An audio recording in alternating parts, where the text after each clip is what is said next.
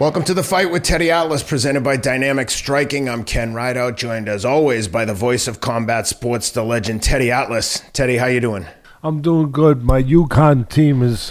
listen, if you listened to this show a few months ago, all the way back in October, before the college basketball season started, right, Ken? I mean, this is all facts. Go, like the great Warner Wolf used to say, go to the videotape. You know, if you go back, I had spoken, Danny Hurley brought me in to speak to the team, the UConn men's basketball team. And after I spoke to them, I said, they're going to the Final Four, and then they're cutting the nets down. Well, they're in the Final Four, by the way. And I believe they're cutting the nets down because we didn't come this far for nothing. And the reason I felt... We didn't come this far to just come this far. No. And after... And the reason I said it, I laid it out there. After I met the players, I talked to them. They listened. They were respectful. They were good kids, but obviously good athletes, Division I athletes. They got a little bit of everything. They got this kid Hawkins, the best pure shooter in all of college basketball.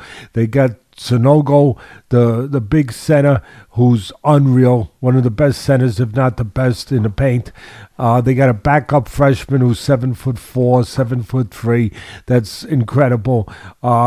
They got Jackson, who's a tremendous leader. He does everything. He could jump out of the arena, but he does a little bit of everything. But they have all these. Everyone knows their role. They have all the role players, everyone. And one of the things I had talked to him about was getting an identity. For me, that's the most important thing a trainer can do.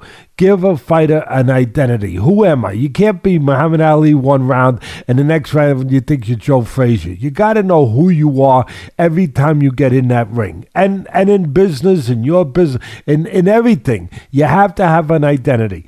And we talked about they have an identity. They're Marvin Hagler. They're tough. They're gritty. They don't have necessarily the speed of Sugar Ray Leonard or you know the pure power of Tommy Hearns, but they got a little bit of everything, and they're solid in all areas. They play great defense. They play organized offense, and they got the best coach. And that was another thing. I walked away. I said, Danny Hurley is the best coach in college basketball. And people were laughing at me. They were like, what, who, what, who, ah, ooh. And now he's becoming a superstar. He's being interviewed by Charles Barkley, one of my favorite people on the planet, by the way. Charles Barkley, he just is, because he tells the truth. He's intelligent. He thinks out what he's going to say. Don't say it just for reaction to be on TV. But he's not afraid to say something that somebody else is afraid of saying because of political correctness or whatever. Well, I mean, he used to be best friends with Michael Jordan. He said something Jordan didn't like. They don't talk anymore. So I've always liked Charles Barkley. Real quick, I segue into that real quick. I listened to Barkley over the weekend when he was doing these games, and I can't remember exactly what it was. But they were talking about something with the NCAA, with the programs, with the college basketball, that they got to change something. And they're talking about it. Oh, I can tell you what it was. The head of the NCAA, I think it's Charlie Baker, former governor of Massachusetts, said, I can't even believe he said it with a straight face, that they need to put regulations in place to manage basically the new NIL program where players are essentially getting paid. And he said, you know, maybe we have to go to Washington and talk to the politicians. And Charles Barkley came out and said, politicians are the most corrupt group of people. If we need them to help us, we're dead in the water. I love Charles Barkley for things like that. He said, he went even further. He said, they're bad people. They're bad people. Yeah, they are. And he said, and look, we know they're not all, but he got his point across. And I mean, very few people would say that. I know there were people in the studio cringing when he said it. Oh, they must have had a panic attack. But that's why I love Charles Barkley anyway. But getting back to UConn, they're in the Final Four.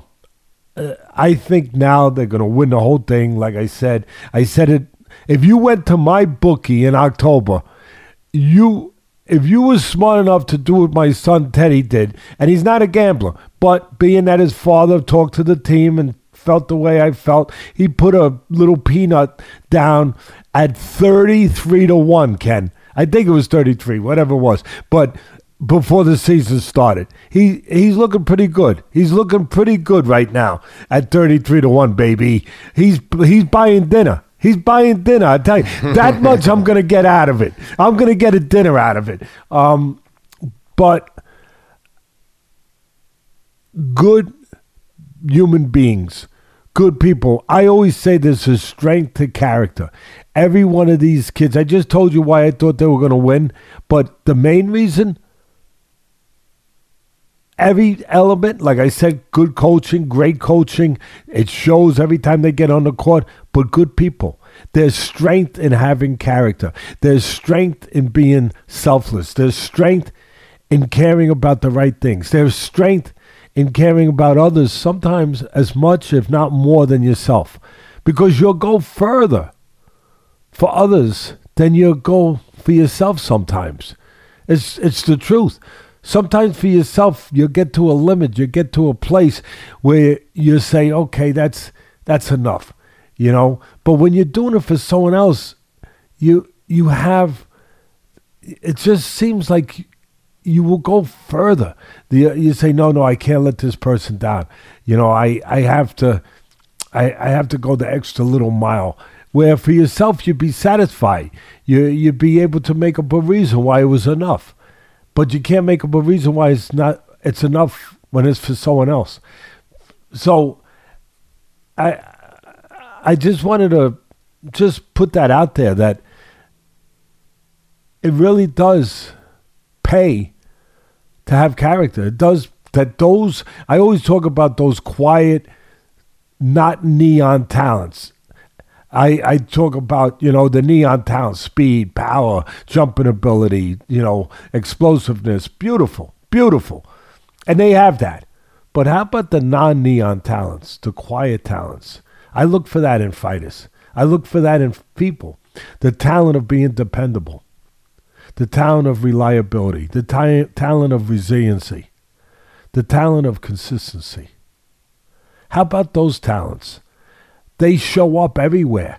They show up, whether it's on a basketball court, the football field, the baseball diamond, the basketball hardwood, whatever it is, or in a courtroom if you're a lawyer, or in a classroom if you're a teacher. Wherever the heck it is, those abilities, they don't have shelf lives. They stay with you. While the other ones sometimes can evaporate a little bit. They can erode a little bit. We all know that. So those are the talents that I saw in these kids. And it's not an accident. The coach recruited these kids for that reason. Anyway, I hope you guys listened to me. I hope you went to my bookie. I know Ken did. I know he's not saying nothing. He ain't saying nothing, but I'm getting a dinner from him too. Believe me, I'll figure it out. I'll get one from him and Rob, because they're coming here this week. They're flying all the way into New York to bring you guys Fight Plans. And I tell you, we better get big numbers for a couple reasons. I'm not afraid to say it when I feel strong about something. First of all, we usually do a damn good job where our percentage of winning is pretty damn good. And we laid out why somebody's going to win and what to look for. So if not only if you're betting a little bit on it, we never want you to go crazy, only what you can afford to bet if you are. But just to help you enjoy it, you don't have to bet, just to help you enjoy what to look for. And it takes a lot of work to do these fight plans. So if you guys ain't, the numbers have been high, but if they don't continue to be high, I ain't doing them.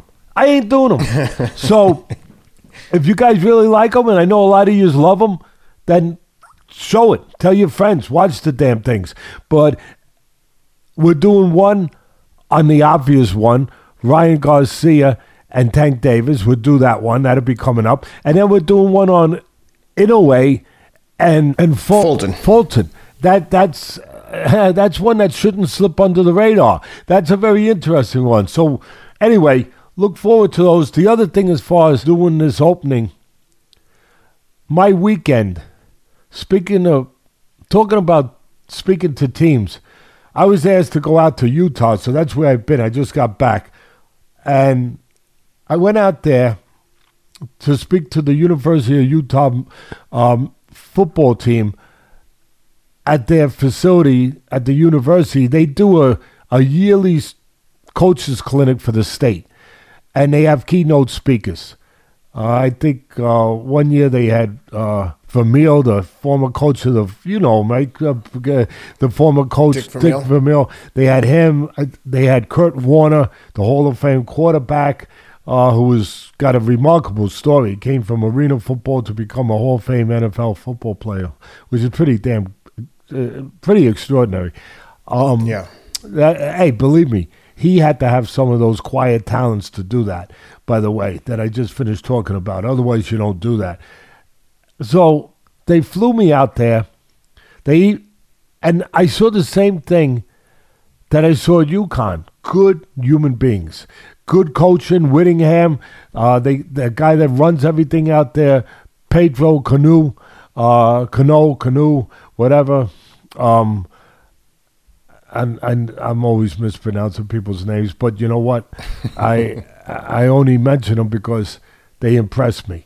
So yeah. Reggie Dunn, another kid that was out. I met, when I spoke to the group, and to all the coaches, and they had a real good turnout. They said it was their best turnout they've had, which I felt very good about. I recognize, again, it's a winning program. They beat USC in the Rose Bowl last year. Obviously, Whittingham is a great coach, knows what they're doing. But I see why. Again, yeah, they got the athletes, they got the smart coaches, but they got good people.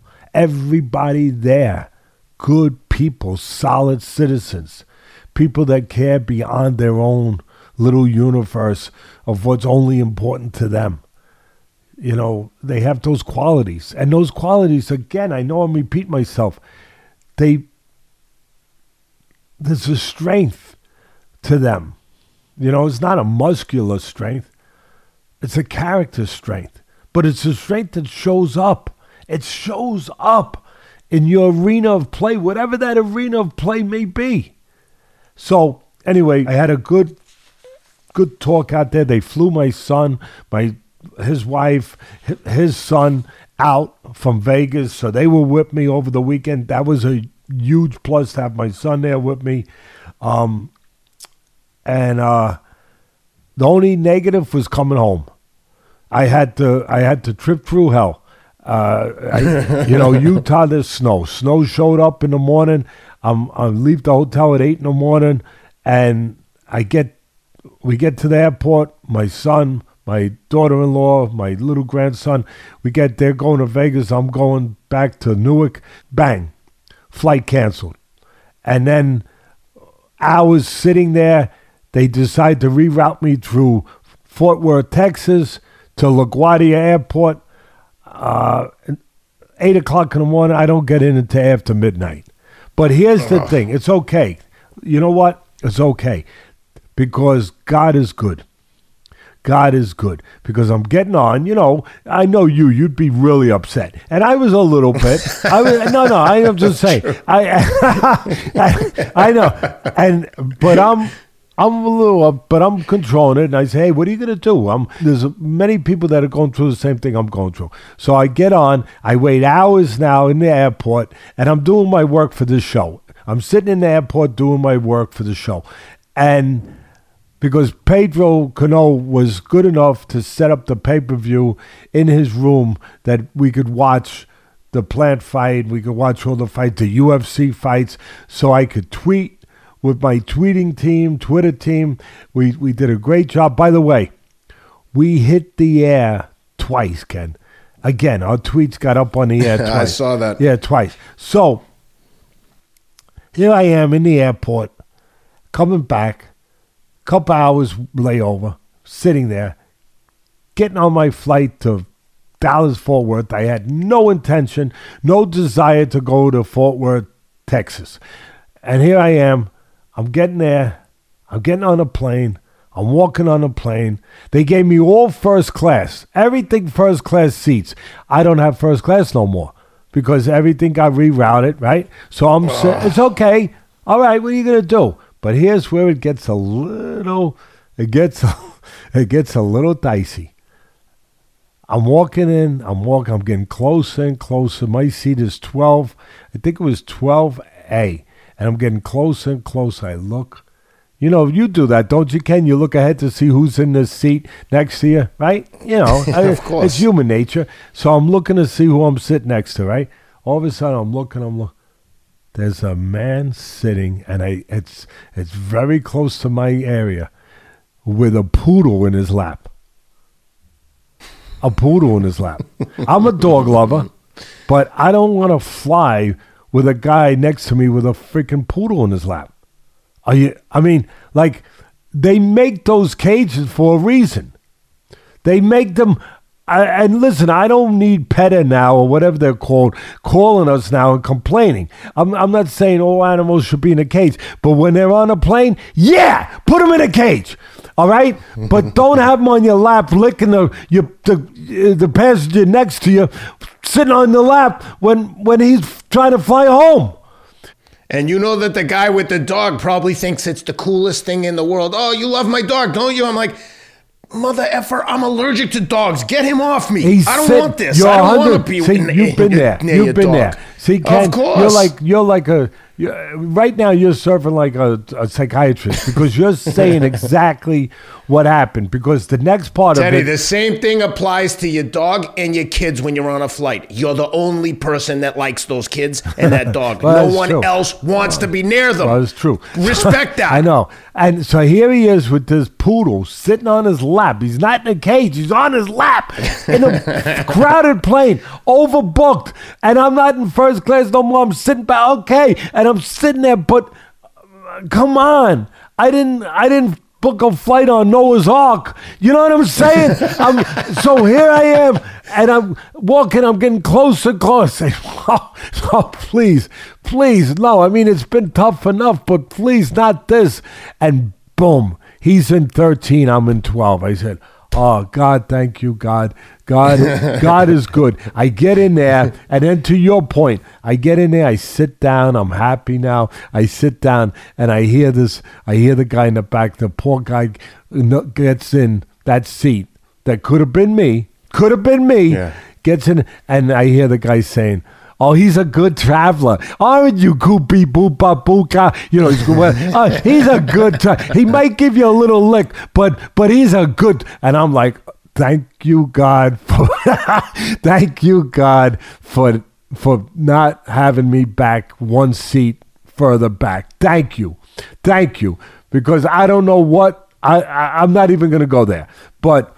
When I heard the guy, selfishness of some people is next level. Like, okay, you want to bring he's a good traveler. Cool, he's telling this poor guy next to him, don't worry, Bootsy is a good traveler. He might give you a little lick, but it's all good. No, it's not good. I don't want you to talk licking me. It's not good. Why stop at a dog? Can you bring your parrot or your snake or your turtle? Like, where do we draw the line? I mean, so anyway, I closed my eyes. I put my headset on, and I had a big smile on my face. Anybody walked past, they say, "Boy, Teddy's very happy." I was just dodged the bullet. I just dodged the dog or the bullet. All right. So the only other thing I would mention is. On the plane, I saw they were advertising, or maybe it was in the airport, the George Foreman movie coming out. And I was like, you know what? People were telling me, Teddy, somebody's playing you in George Foreman. A few people have been telling me that. And I had no idea. I didn't even know it was a movie, to be honest. And I looked. Someone should tell the producers that we know a guy who might be able to play Teddy Atlas. His name's Teddy Atlas. Well, here's the thing. Dopes. So they got someone playing me. It's fine. But here's the thing. I love George Foreman. He's one of my favorite people in the whole world, even though he did something mean to me by beating my fighter. But that is one role that I did not want. I did not want one. That's one part, Ken, I did not want in a movie, and where they got someone playing me in a fight that my fighter gets beat by George Foreman, so George Foreman can make history. That's one movie role that I rather would have avoided, just like avoiding that dog in that seat. You know what I mean? Along the same kind of lines. But George deserves a movie, so whatever. Yep. You know what else you avoided? Getting sick because you travel with Athletic Greens. Go to athleticgreens.com/Atlas and take advantage of the 10 free travel packs with your first purchase. Teddy used the travel packs while he was in Utah. Take one packet daily. Gets all your vitamins, nutrients, and minerals that you need. 75 whole food sourced ingredients. These guys have been with us from the beginning. I take it every day. Teddy takes it every day. We give this a gigantic The Fight with Teddy Atlas approval stamp. Please check out athleticgreens.com/Atlas. And when you're not taking your supplements, the other product you should be using is Factor. Factor is ready-to-eat healthy meals delivered straight to your door. I've been loving these things. I've been getting the plant-based meals, Teddy, just because I want to make sure. They're very good. They're very healthy, but they're convenient. I said this before, and for me, that's a big deal because you're rushing to do something, to do the show, to run out, to go to the gym, to go to work, to do whatever. I'm running to get my grandkids at school, and you try. You got a lot of things on your agenda. Well, I just got back from Disney. Everyone knows that. Running all over the place. You got to grab something. And you want to grab something a little bit better than a Snickers bar. I mean, ask Andy Ruiz. He'll testify to that. He probably would love to have a few of these things. And I'm just joking. I'm not knocking Andy Ruiz. He was heavyweight champ of the world. I appreciate that. I respect that. But just saying, you gotta, when you're in a hurry, you gotta look for something that you can eat quick that does the job, that still gives you satisfaction, gives you the nutriment you want, and does it in small packages, and they do. Yeah, I've been getting the vegan meals only because I like to make sure that I'm getting all my vegetables during the day. And Factor's fresh, never frozen meals are ready in just 2 minutes. Pop them in the microwave, heat them up, ready to go. No matter your preference, Factor has you covered. They're delicious and have options like keto, calorie smart, vegan and veggie, and protein plus and more. Head to factormeals.com/Atlas50. Again, factormeals.com/Atlas50. Use the code Atlas50 to get 50% off your first box. The code is Atlas50 at factormeals.com/Atlas50, 50% off your first box. Speaking of box, let's talk boxing, Teddy. Wow, busy weekend. We had, the Benavidez and Plant fight on the undercard was packed with interesting fights. Joey Spencer was fighting Chris Colbert, so let's go through them, starting with the undercard. Let's start with Joey Spencer versus Jesus Ramos. Battle of the undefeated junior middleweights. Spencer gets dropped in the first round, and the fight didn't get better from him from there. One-sided beatdown for Jesus Ramos. Joey's corner stops the fight halfway through the seventh round. His dad was in the corner there. I'm curious to get your thoughts here if you think that this was Ramos was better than the Spencer camp expected, or Spencer wasn't as good as maybe the promoters thought he was, but this was a clash of unbeaten fighters, and it was a one-sided beatdown for Jesus Ramos. What did you think? Listen, Ken, I'm going to get right to the point. I've said it many times. I make it like a cliche-ish type thing, where there's a commercial from years ago with a guy selling a Fram oil filter, and he says, look, you can pay $5 for this oil filter now, or don't pay, and then pay $5,000 to get a new engine a year from now. And that's all I have to say. That's it. Pay me now or pay me later. They're not doing favors. You see it all the time, where whether it's PBC, whether it's Haymon and PBC, whether it's Hearn with his group, whether it's definitely Arum with ESPN, where they feed these prospects, They decided he's a prospect, right? And they feed him raw meat, liquid diet, and then when they finally have to eat something solid, they burp, okay? They throw up all over themselves. Spence showed a lot of heart, Spencer. He showed a lot of heart. I'm not knocking him, but he's not that kind of fighter. And so there's a couple things. How could he become that kind of fighter if he's fighting guys that will never show you what you need to know, that will never make you better, that will never make you take a deep breath in a way where mentally you take a deep breath, technically, physically, where you go back and say, oh my God, I gotta tighten up on this. You think you're doing everything right. It reminds me of a great story with Joe Namath. Joe Namath, the great quarterback who won the only Super Bowl, the Jets, poor Jet fans, I feel bad for them. The only Super Bowl that the Jets ever won in '69, and he made the prediction. Because it was Joe Namath, he got a gig on Monday Night Football. I think it was Monday Night Football for a little while, you know? And he got fired after, I don't know, one, two, whatever. He wasn't good. He wasn't good. And I'll never forget this quote. And it's directly relates to what I'm talking about here, people. They said, what did you get fired for? You know, like, and you know what he said? He said, for being good. And you know why? He said, because every time I ask somebody, how am I doing? They said, great. You're doing good. You're doing great. You're doing great, because nobody told him the truth. So when they asked him, Joe, what do you think you got fired for? For being great. Because they, I mean, perfect. And same thing with Spencer. Spencer has been told he's great. And then, why did you get beat up? For being great. Because he never had nobody tell him the truth. Because all they did, they thought they were doing him a favor. Feeding him these guys to build the record. Not to build the fighter. Not to create a better fighter. But a better perception. Someone they could sell on TV. A record.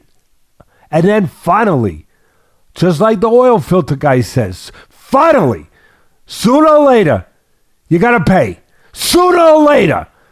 Pay me now, pay me later. So that day came in the form of Ramos. And Ramos had fought better guys. Ramos was a better fighter. And Ramos, it was a one-way destruction. He took a terrible beating. Terrible beating. And he showed incredible heart and courage. But a horrible beating he took all night long. There was nothing you could say, well, he did this, he did nothing. He just what he did was take a good beating. That's what he did. And I got respect for him in the courage that he showed, but I'm speaking the truth here. People don't like it. Go change the channel, because there's plenty of channels out there that'll tell you what you want to hear. Plenty of them. Plenty of them. But I'm going to tell you what I believe to be the truth. And that's the truth. That one's an easy one. So, and I'll tell you, I have to add something here. Haymon, let me tell you, I like Haymon. He overpays his fighters, but that's fine with me. That's fine with me. You can't pay a fighter enough to get in that ring. So that's fine. I'm with him. He overpays as long as he can keep doing it. Keep doing it. Go ahead. But here's your problem, Al. You do have a little bit of a problem here. I love the way you look out for your fighters. The loyalty to them. They lose. Some of them, you still stick with them. I love it. But here's the problem.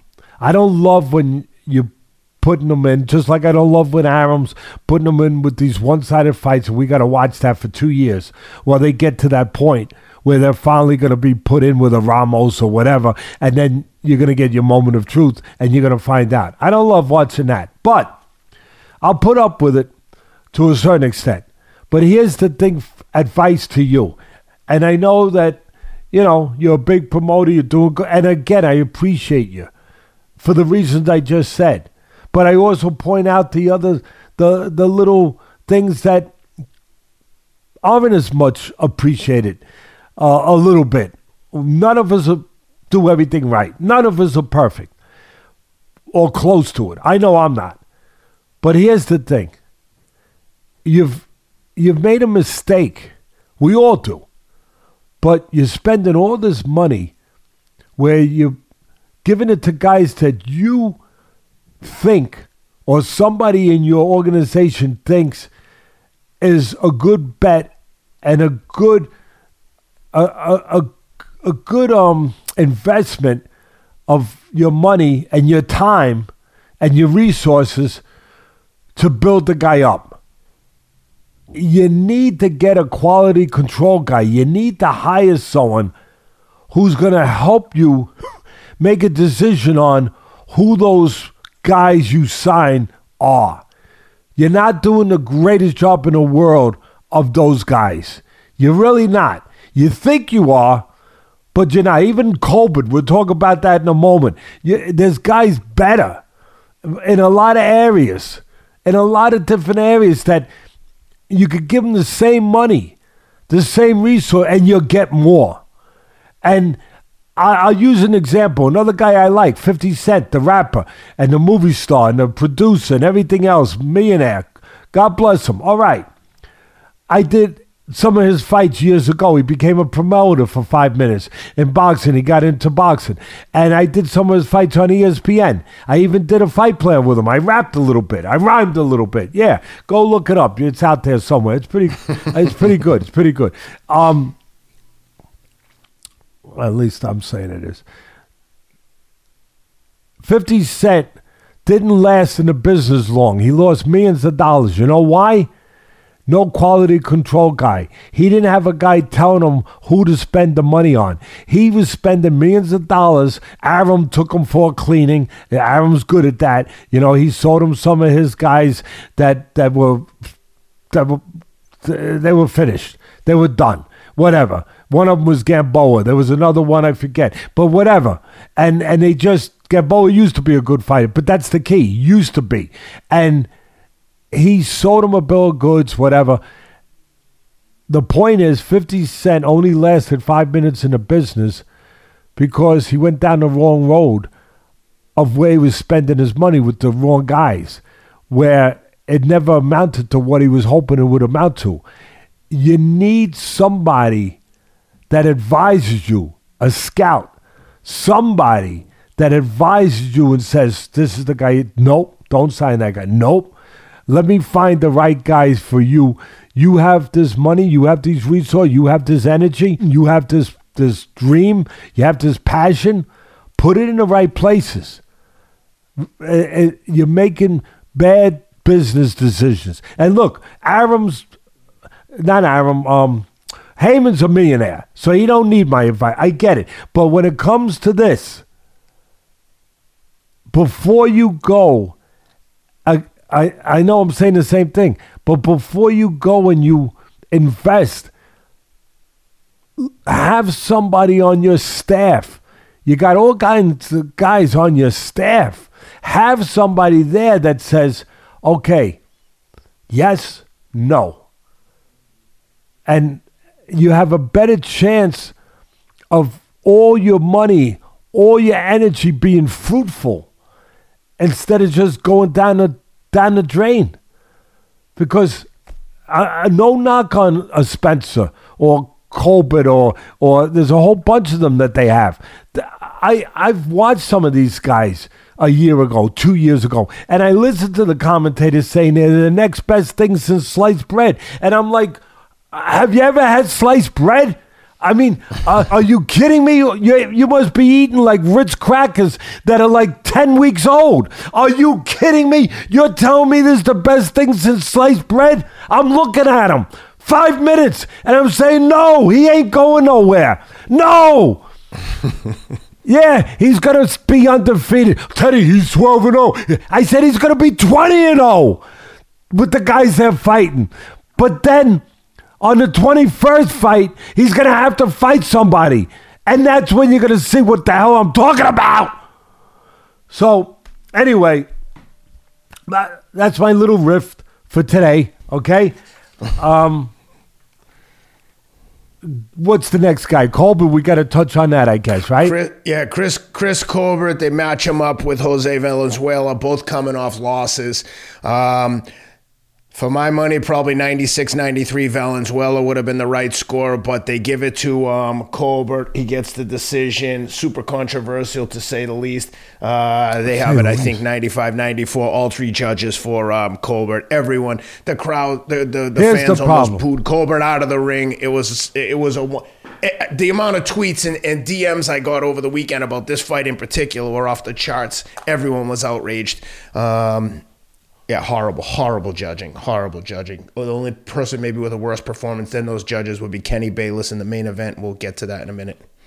Yeah. No, well said. Honestly said. Easy one to say. The fans said it all. They fooled him out of the arena.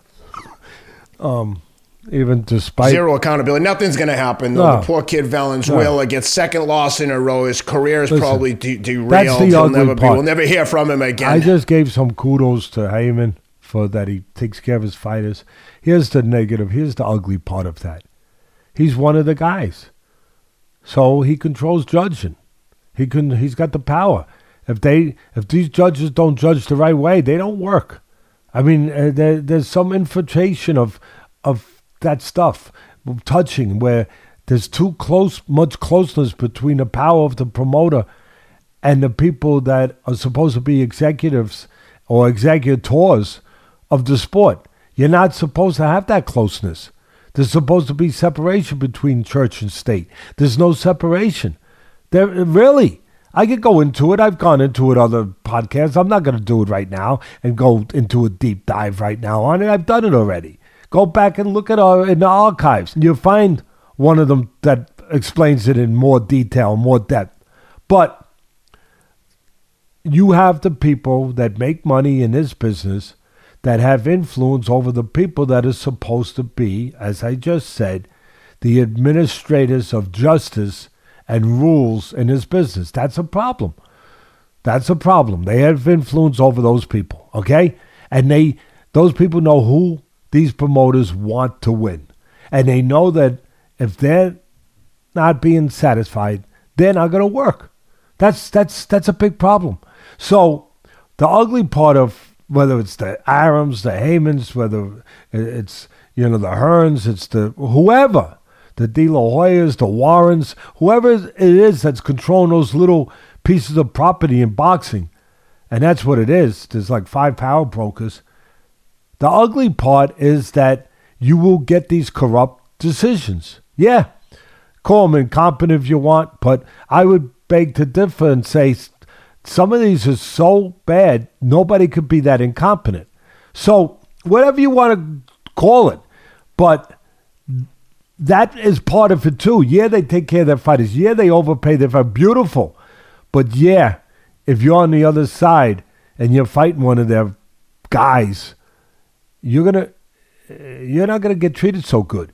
And here's this kid Colbert, who's dressed like a bumblebee, right? And he's arrogant, and he's, he got beat up his last fight. He came back. Okay. He came back. He fought. He fought a pretty good fight. He fought a, competitive fight. He showed some heart. He got off the floor. He gets dropped. But he gets dropped. He gets hurt a couple times during the fight. He gets almost knocked out in the last round. I mean, and then you got a kid who's not, privileged, because Colbert's privileged. Yeah, I know he comes from a tough background, but right now in his life, he's privileged. He's with Al Haymon. He's privileged. He's being made into a kid that's going to be okay if he's smart and have more money than a lot of other kids that in that kind of situation in boxing. He's one of the privileged ones, being where he is. And good form. But not good for Valenzuela. That's the sad part, because Valenzuela is not privileged. He's a kid who just went in there with his guts, his trunks, his shoes, his socks, his heart, his dreams. And he went out there and he beat one of the privileged guys. And now what does he get for it? He gets told to go in the back of the effing line and take thousands of more punches and hope you get back here. That's what he was done to him. That's what was done to him. And that's why I'm not working on ESPN no more. You want to know one of the reasons? Because I say it. That's right. But I am working on ESPN. I'm calling UFC fights. Thanks, guys, for letting me call UFC fights because I love you. And I love boxing. And I always will. 50 years in the business. It's my life. And it's given me a life. A good life. And my family. But I tell you, it hurts me. It never stops hurting me to see kids like Valenzuela brokenhearted, crying, brokenhearted, when he earned the right not to be brokenhearted. And then, you know, then you got to get a Colbert to, and again, he can't punch. He's a gutsy guy, but he's another one that they would say was the greatest prospect since Sugar Ray Robinson. The commentator, I heard them saying it early in his career, and I was like, what are these guys talking about? But now you can see. Now you can see a little bit better. But here's the point. Colbert, he acted so arrogant. I mean, look, the other kid's upset. I know he's trying to talk to him. The other kid's upset. Just let it go. Colbert, then at the end, he sticks his tongue out at him. That, you know what? That just added salt to the wounds. Because, I'll tell you why. Because it fits in with my narrative. It just goes along with what I'm saying. The arrogance, the spoiled brat. Like I know he comes from a tough brat. I said that already. But right now, he's a spoiled brat because he's with Haymon. And he sticks his tongue out. He was like that kid, Ken, that like, na na na na na na na na na na na na. Yeah, I got my way. You didn't get your na na na na na na. I got what I wanted. You didn't get it. That's what he was like doing to this kid Valenzuela, except in much more serious circumstances here. This ain't in a playground. You know what I mean? This ain't in a playground where I got the ball, you didn't get it, and mommy says I can play and you can't. No, this is much more serious. Like I said, Valenzuela's got to go back in the effing line and take thousands of punches to try to get back to take care of his family, to try to get back to the place where Colbert is. He is, to a certain extent. I know he lost his last fight and his stock has dropped a lot, but he's in a comfortable place compared to this Valenzuela. Valenzuela was trying to get to that place, and he earned the right to get there, and it was taken away from him by these horrible judges. Horrible. I'm going to be Charles Barkley. Yeah, people have actually said that, and that's a great compliment to me. They say, you know, you're the white Charles Barkley. I don't know. Maybe I don't know about that, but I don't know. But anything connected with Charles is good for me because I like Charles. I like him as what I already said earlier in the program, the kind of person that he is. So I'm gonna just say, you know, I'm gonna say that these judges are horrible people. Yeah, I'm gonna say it. I said it there. What are you gonna do about it? I said the same thing Barkley said the other day on CBS. They're horrible people. And again, I qualify it. I understand they're not all horrible. They're not all bad. But some of them are. And they do great damage to these kids. So, horrible, disgraceful, heartbreaking robbery of Valenzuela. And that's the problem. You know, it's great to be with Al Haymon. It ain't so great if you're on the other side. You know, it's not so great if you're on the other side. You know, in these kind of fights. Or if you're on the other side of Arum. Or of Hearn, or of any of them, De La Hoya. It's not so great then. So I just tell you, I fought for years. Ken, I fought for years to get a commission, a national commission. Years to get a national commission in boxing. And I don't think we're ever going to get it. If we were, I probably would have been there to help get it. But I guess it's never going to happen, and that would be the only solution. The only way that happens is if the fans get together and vote with their feet. They don't show up to these big fights, and they just basically make their voices heard with their wallets and stop watching the corruption. And I want to make one more point. I want to give credit. I knocked the crap out of people when I think they should be, Ken. I want to give credit to Jim Gray, the commentator, the sideline reporter, former guest of this show. I want to give him credit, kudos, everything, that he had the guts, the truth, but he had the class and guts to say on the air, and I'm sure the PBC people didn't like it. You know, they didn't like it. And the head of Showtime takes his orders from Haymon, too. You know, so I'm sure that they didn't like it. I'm sure that they weren't thrilled that Jim Gray said to Valenzuela in the ring, I agree with you. You won. I'm sure they didn't like it. And again, Jim, you're my friend. You know what? I've always liked you. I liked you even better the other night when I heard you say that. I was proud of you. Proud of you. You don't need Teddy Atlas, but I was proud of you. You don't need me to tell you that. You have your family to tell you that and yourself to tell you that. But I was proud of you because very few commentators do it. And I'll tell you, I'll give credit to the commentating team. They don't always get it right, but on the whole, they were good. They told the truth. But Jim Gray really stepped up. He really stepped up for me. And I think for a lot of people, when he stepped up and he said, hey, you won that fight. Right there, when you know the people that pay him weren't happy. Because most of these guys, they never do that, Ken, because they're howling for their meals. All they care about is their paycheck. They don't give a crap about nothing else. Well, Teddy, do you remember the time the guy on ESPN said the same thing to Jeff Horn? Said he thought that he didn't win the fight against Pacquiao. Why am I spacing Pacquiao? Yeah, you probably don't remember. His name's Teddy Atlas. He's doing a podcast now. Thanks for playing, Teddy, but we don't want you pointing out the corruption that's going on, especially when there's a decision that goes the way the promoter wants, but not necessarily the way that it should have gone. So credit to Jim Gray for having the guts to do it. We already have evidence where if you speak out against that kind of corruption, you'll get shit canned in a heartbeat. So credit to Jim Gray. Let's get on to a fight that actually delivered everything and then some in terms of what we were expecting and what we were hoping. The main event, David Benavidez puts it on Caleb Plant. So many things to talk about here, Teddy, but some of the things I want to get your opinion on for sure is, first of all, Benavidez is the undefeated fighter. Caleb Plant's coming off. I don't think it was his last fight, but he lost. He got stopped by Canelo. Benavidez undefeated. He's the WBC interim title. Yet he's the B side in this fight.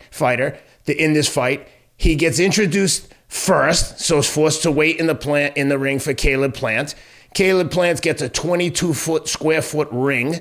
Every advantage to Caleb Plant, which is fine. Listen, I like Caleb Plant. I'm a Caleb Plant fan.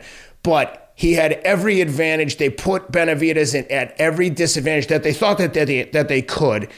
And my God, my friend Jelly Roll called. We're both friends with Caleb. And he said, what do you think here? And I said, I love Caleb. I hope he wins. I just think Benavidez is too good. He can hit Benavidez, which he did. Backed him up a little bit, only when he caught him off balance. But Benavidez, for the most part, walked right through his shots. And big brothered or bullied him all night long. And finally, when he started getting to him, it was like a ball rolling downhill. By the last round, it was like a friggin' gigantic snowball or an avalanche of just beating coming one way, where even Steven Breadman, the trainer for Caleb Plant, said in the corner, like, hey, I'm going to stop this if you don't show me something. I got to protect you from yourself. Yeah, but that was hysterical. That was Comedy Central only in boxing. Because just before that, he said, "You're making history. You're gonna knock this guy out." Yeah. So you hear? I think he was. Look, yeah. I think in his defense, history. He was probably just trying to pump. No, but you're making history. You're making it. It was comical, though. You have to admit, you're making. When they played that, they didn't mean to make fun of him, but in the end, it was like it really was. It was like something from Living Color with the brothers that I used to watch that I really liked. What were they called? The Wayans. The Wayman brothers. Wayans. But you got an audio track that they put together that they love to do. Trainer track. They love to do that. And he goes, you're making history. You're knocking this freaking guy out. And then all of a sudden the next thing, right after that, you hear listen, if you don't show me something, I'm going to stop this. I'm like, what the hell happened? That's wow. Steven Edwards. He's been on the show. He trained J-Rock, and I kind of feel for him. No, I think he was probably trying to motivate. It's not his fault. The trainer tracks, the way they edited it together, the way they put it together, that's what was terrible. Yeah. Well, back to the fight, because I want your opinion on all these things, but I'll just finish with, like I said, Benavidez, too strong, too much, looked like he was in a different weight class. Again, you could have made money if you listened to our show last week, right? For sure. Because that's right. Yep. I said, you had him. I said exactly what would happen. The only, go ahead.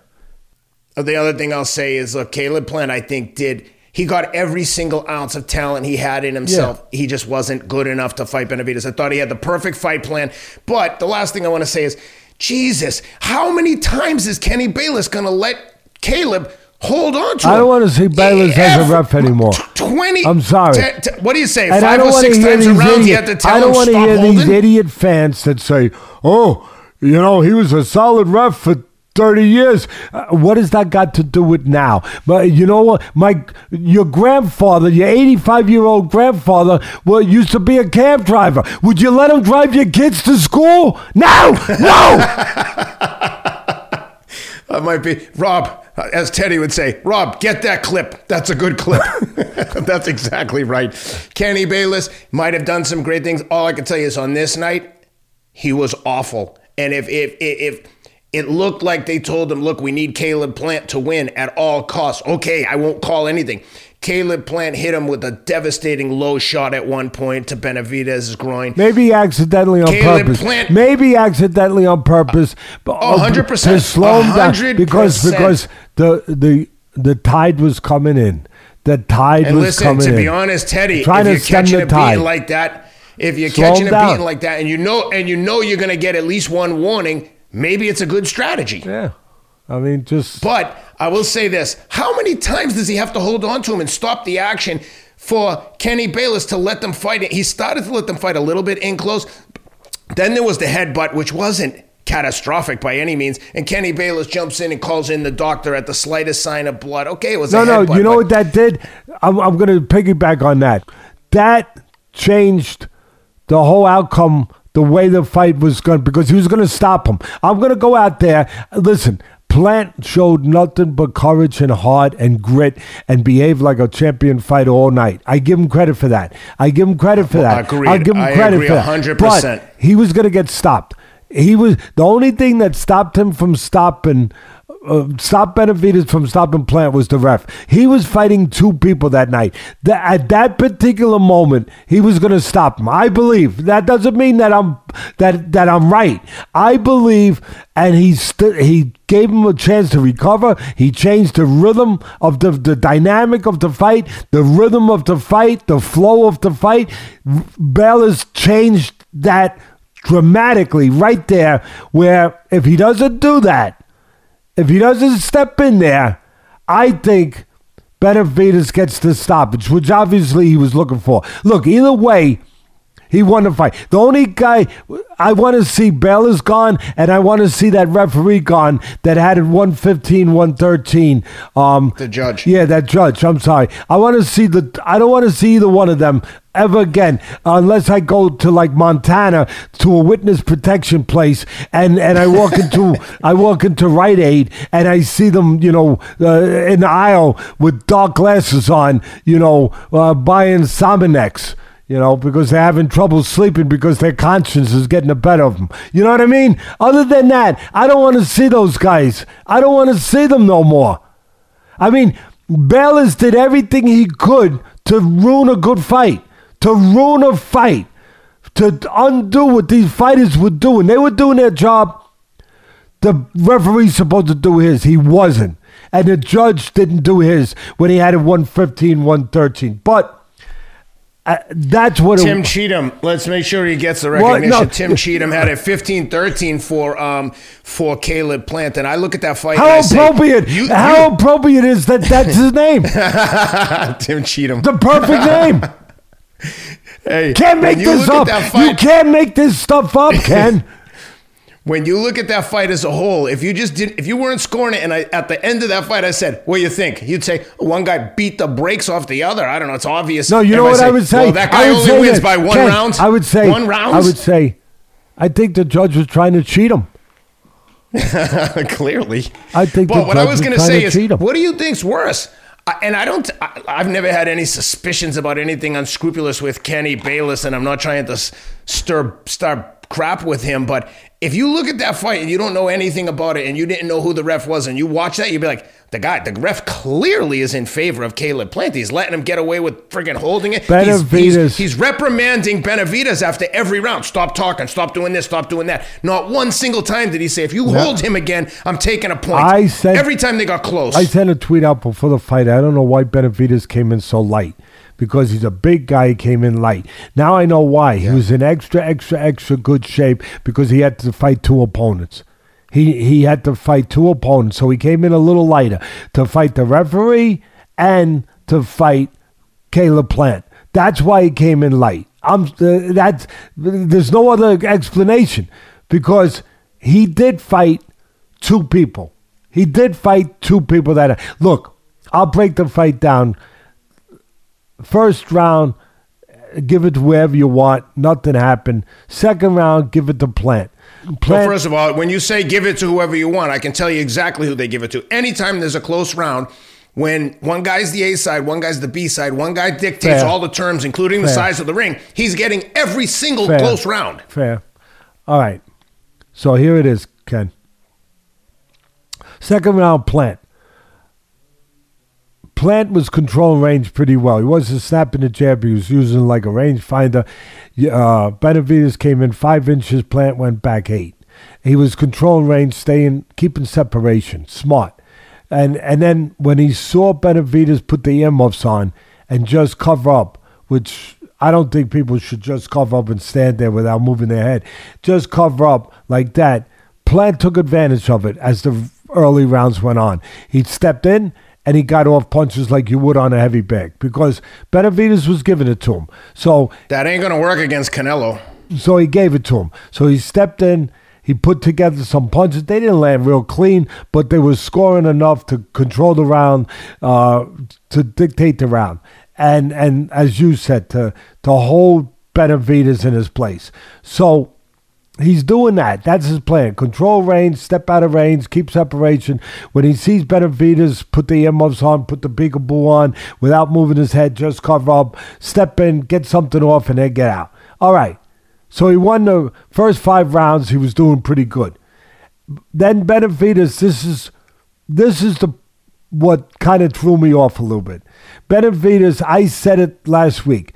I picked him to win. I picked him to probably stop him. I think he could have stopped him. I said it already if the referee didn't do what he did. Okay, whatever. It's also part of the reason Plant lasted also is because of his heart. So I'm not taking that away from him. I will say I've been criticizing boxing or some of the so-called executives of the sport. They don't do their job. What happened to commissions? Back in the day, you could never go into the ring with a beard that thick like Plant does, really, because it's a cushion for the chin. Also, the old-timers used to use it to grind into a cut, and open up the cut more. But it's like 2-3 inches thick, where it could give you a little pad, like a padding on your chin. Back in the day, if you showed up with that, the commission would hand you shaving cream and a razor, Ken, and tell you, take it off. Take it off, or at least reduce it greatly. So there's no commissions anymore. There's no rules anymore. I mean, boxing follows society. It does. It really does. Like, there's no rules in society anymore. There's no rules in boxing anymore. There used to be rules. I know it's a tough sport. Some people say it's beyond a tough sport, Ted. Sometimes it almost gets primitive. But there's still rules. There's a referee in there. It's not just a fight to the finish. There's rules. There's a science. It's called that the great writer coined it the sweet science because the smarter guys are the guys that beat the stronger guys. But where's the rules when you have a commission that doesn't say anything about a beard that looks like Chris Kringle? I mean, it's absurd. I next time he should go in there with presents, with like a red bag over his shoulder and start handing out presents, and then fight. So here you are. The first rounds, the plan of Plant is to control range, get off when he got an opportunity to get off, when he sees Benavidez, give him a gift of covering up, get in, get out. Okay.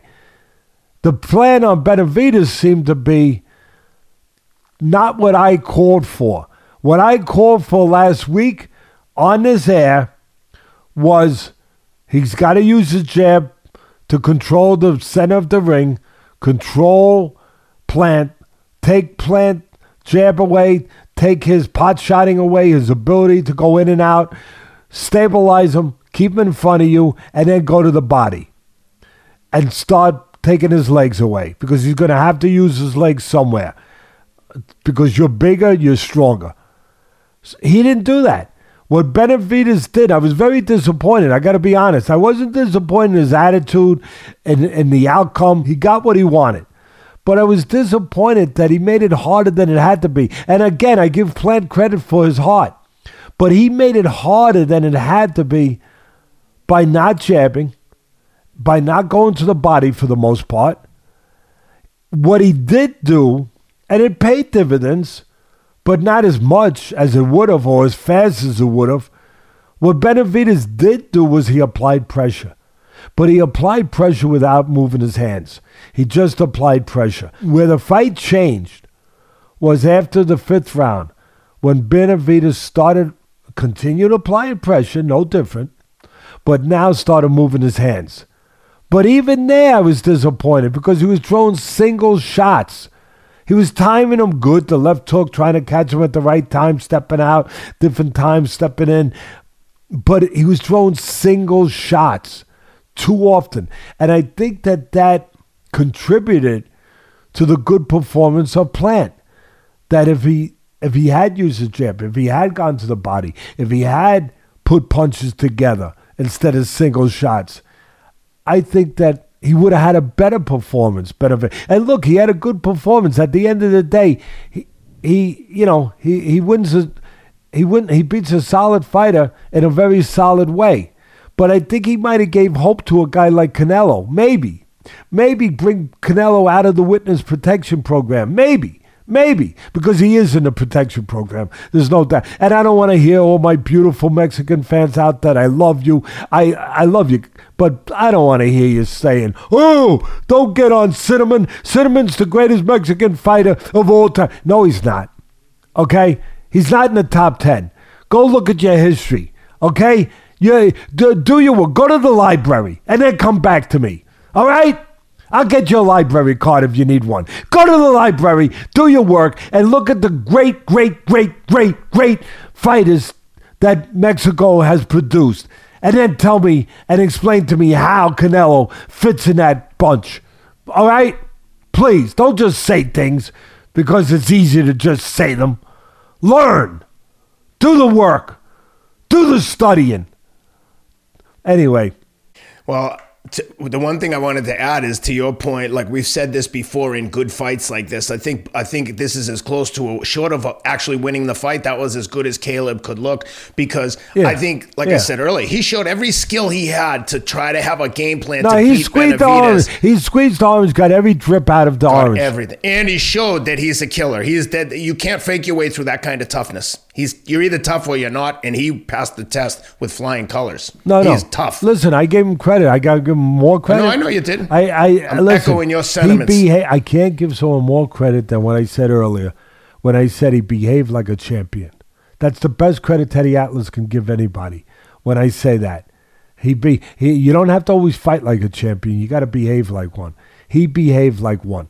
But my job is to break everything down here, everything, every nuance. And Benavidez, for whatever reason, maybe because Plant controlled range so well that he didn't feel comfortable using his jab. I don't know. But he didn't use his jab enough. He didn't go to the body enough. He didn't put punches together enough. And that's what made it a close fight up until where he started to separate himself because the pressure started to wear down. Pressure breaks pipes. Pressure breaks people. The pressure started to have its wearing effect on Plant. And then he started to move his hands with the pressure. And then when he started doing that, he started winning rounds and winning rounds big. Bigger, a little bigger, bigger. And, you know, we had that round, as I said, where really if Bayless doesn't step in, I really felt that he would have gotten a stoppage. But either way, credit to both. I liked the class they showed. It was a horrible lead up with the stuff they were saying to each other in some ways to the fight, with the pre-fight promotion. All that stuff happens. You know, they promote the fight, whatever, bad blood, all that stuff. But I liked the class and respect shown by both of them in their post-fight remarks. I wish every fighter, Teddy, would watch the before and after here, because this, to me, is how you promote a fight out. Even my wife doesn't pay attention to anything. She was into this fight. She was like, I think Caleb Plant is going to win this fight, and didn't like the trash talk. And when they buried the hatchet the minute the fight was over, I was like, that's how you promote a fight. Yeah. They had me convinced that they were going to kill each other in the parking lot after the fight. They gave it all. They clearly didn't like each other during the fight. The minute it ended, they both said all the right things, buried the hatchet. We're just here for sport. Thank God everyone's all right. That's how a fight should be promoted and how you should conduct yourself after a fight. You both got in there and had a chance to do anything you wanted to the other guy. It's over now. That's it. Even if you had a dispute with someone in the street, hey, let's do this. Okay, we had a fair fight. Okay, it's over. One guy wins, one guy loses. Shake hands and go about your business. I loved it. I loved every second of it. Listen, and again, just to reiterate what you said, all night long, how do you justify picking on, I mean, you picked on Benavidez for everything, warning him for everything. The only thing he didn't warn him about was picking his nose. And the only reason Benavidez couldn't pick his nose, he's got gloves on. You can't pick your nose with gloves on. Otherwise, he would have freaking warned him for picking his nose. Probably. I mean, how do you justify, as a referee, all night long, he's badgering Benavidez, warning him, talking to him. Badgering is the perfect description. He badgered the son of a bitch back to his corner after every single round. Every round, Ken, he badges Benavidez and doesn't do anything to Plant for the most part. Doesn't do anything. Leaves Plant alone. Plant's grabbing, you know, which I don't blame him. He made that part of his plan. He's smart. You know, he knows he can't fight with the bigger, stronger guy inside, so he does his stuff outside, then he grabs inside. But it got to the point where You're badgering, as I said, you're picking on Benavidez for everything, and you're letting Plant do whatever he wants, grab whatever he wants, and you're not doing nothing for the most part. So it got to the point where, like, really, you could see where people would say, and there was some comments from what I understand, where they were saying, hey, did the Plant people, like, make a deal with this ref? I mean, like, you know, which we know didn't happen, but... I'll give a lot of credit to your point, Teddy, to the commentators. Even Al Bernstein on the call was like, what? I gave them credit. I know, I'm reiterating. What are you guys doing? He's holding him. Like, how many times can someone tie a guy up and stop the momentum before you tell him? There's no holding in boxing. That's not like an official move. Like, you can't do that excessively. Oh, it was so frustrating to watch. And like I said, I like Caleb Plant. I would have liked to have seen him win. I like Benavidez too. But so I'm not trying to pick on Plant. I thought it was a great strategy here. Until the ref warns you, keep holding him. I thought the commentators were better than usual, that they were honest, that they said something. They usually don't. They sit on their tongues when they shouldn't sit on their tongues. And they should say it. But the one commentator... was suggesting, my God, going into the last round, Benavidez needed the last round. I mean, are you kidding me? I think he needs to have a good... What?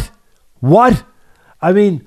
Maybe they realized they were being critical of the ref and were trying to backpedal so they don't get shit cans from the next fight. Whatever it is, you don't say that. I mean, that's the problem. I mean, that would be...